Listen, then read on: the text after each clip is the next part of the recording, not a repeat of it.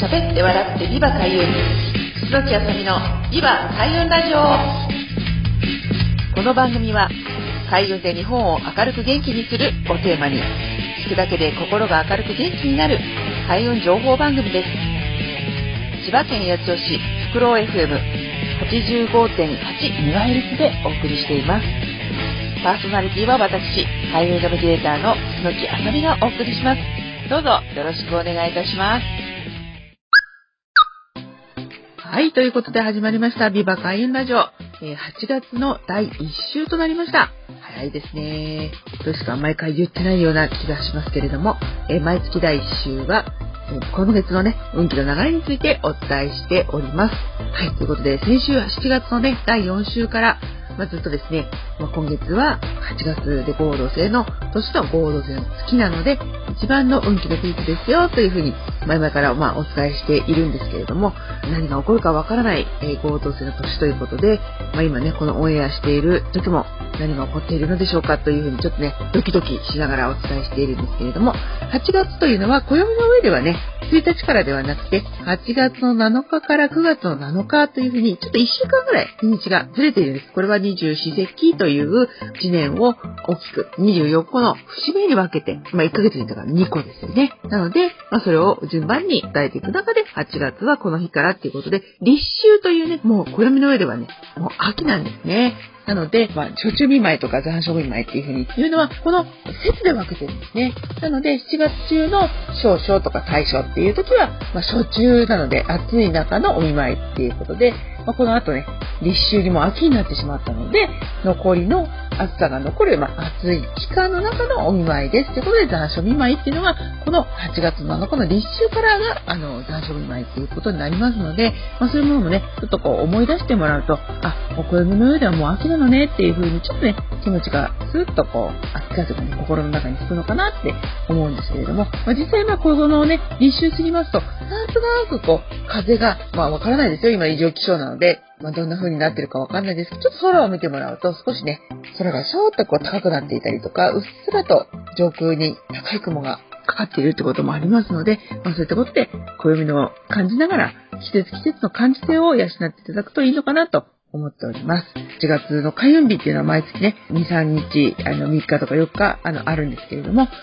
月は8月7日から9月7日までで、9月もねちょっと入るんですけれども開運日が4回あります。それが8月の10日、8月の19日、8月の28日、9月の6日ですね。はい、この4日間が8月の中でも特に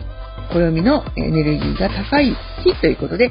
八白土星とか合土星とか、そういう日があるんですけれども、この4日間というのは合土星の日なので、合土星の年の合土星の月の合土星の日っていうのは、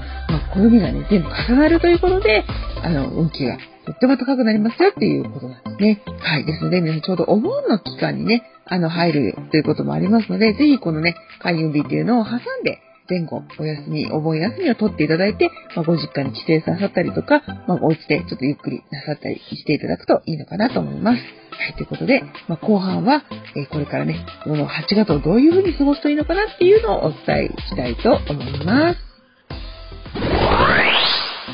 はい、ということで、2022年8月第1週の前半は8月の運気ということで、8月一番運気のピークですよ、開運日っていうのは4日間ありますということでお伝えしてきましたけれども、後半はどういう風に過ごしたらいいのかっていうことをちょっとねお伝えしていきたいと思います。前半でもお伝えしたんですけれども、ちょうど世間的にはお盆休みということで、もう夏休みのねお仕事でも取られる方っていうのが増えているっていう時期なんですけれども、この時期ねやっぱりお盆ということで帰省される方、なかなかこの 2,3 年はねちょっと帰ってませんよっていう方でも、やっぱりこのお墓参りっていうのはねやっぱりお盆の期間っていうのが少し大きな運気アップの一つかなと思ってお勧めしているんですけれども、やっぱりねお彼岸の春と秋のお彼岸とこの夏のお盆っていうのはやっぱりご先祖にちょっと心を寄せる期間っていうんですかね、なぜかというと、やっぱり皆さんのおじいちゃんおばあちゃん、まあ会ったことないけど、ひいおじいちゃん、ひいおばあちゃん、もっともっとその先の、まあご先祖様っていうことと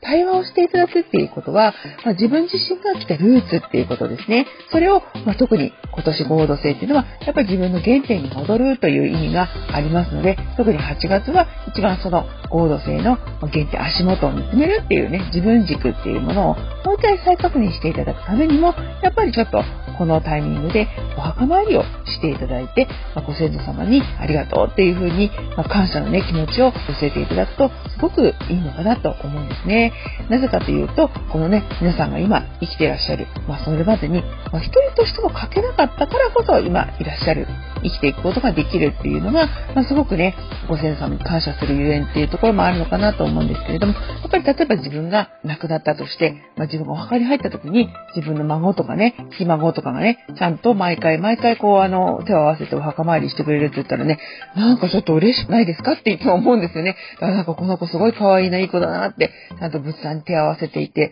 まあ、守ってあげたいなってきっと私がね、亡くなってご先祖様になったならばきっと思うのかなって、ちょっといつも思うんですよね。なので、まあ、その間には昔、今のように賑わくがね、発達してなかった時に小さくして亡くなっちゃった子とか、まあ、本当にいろいろな、まあ、お墓に入ってない方だっていらっしゃると思うんですよ。皆さんのお墓の、ご兄弟とか、どこかにね、遠くにお嫁に行ってしまったとか、どこか海外にね、移民してしまった方とか、まあ、本当にいろんな方が、もう本当に散っていって世界中にこうあなたにまつわる方っていうのは本当にたくさんいると思うんですね。なのでぜひこういったものも心寄せて本当に様々なご縁を感謝しながらお盆を過ごしていく、まあ、ずれたとしてもですよ、いつもそういう気持ちで来ていただけるとすごく心がね穏やかになるというか、もう地に足がつくんじゃないかなと思いますので、ぜひこういった機会に、まだなかなか今行けないよっていう方は、ちょっと時期をずらしてでも、ご先祖様にご挨拶をして、ありがとうございますって見守ってくださいみたいな気持ちをやっていただけるといいのかなと思います。なので、もしね、お墓があって、お参りされるであれば、墓誌ってね、お墓だけじゃなくて、お墓に刻まれている、ご先祖のお名前とか、そういったものもあるかと思います。まあ、流派もね、ありますよ。いろいろな宗教もありますので、そういったものがもしあるんだったら、そういったものも、見ていただけるといいかなと思います。まあ、全く余談なんですけれども、もう私の実家っていうのは、やっぱりずっと、過去帳って言ってね、ご先祖様がいつ亡くなったのかっていうのがね、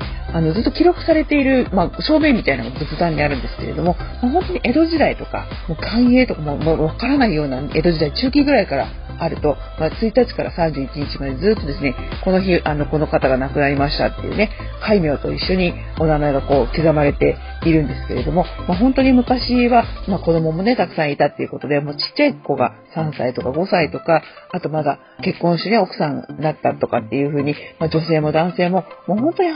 若くて死んでしまっているっていう方がたくさんいることがわかるんですね。なので、まあ、最近またね、娘もね、興味を示したので、まあ、見せていたところ、やっぱり夏雲童子とか無限道場みたいな名前で、まあ、本当に3歳とか5歳ぐらいで亡くなっちゃったご先祖様っているんですよね。だそういうふうなことを思うと、やっぱり今命っていうのはすごくね、ありがたいことなんだなっていうことも感じて生きていけるかと思いますので、本当に今月は感謝をしていただければと思います。8月の第1週は、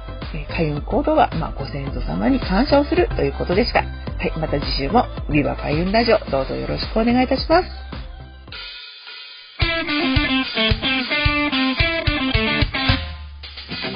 喋って笑ってビバ開運、楠木あさみのビバ開運ラジオ、今回はこちらで終了となります。お聞きいただきありがとうございました。開運ナビゲーター楠木あさみの開運情報やイベント日時は、ホームページや Facebook、Instagram、アメブロなど各種 SNS などでお知らせしています。ぜひチェックしてみてくださいね。最後にご紹介する曲は、私の、住んでいます佐倉市にもあります。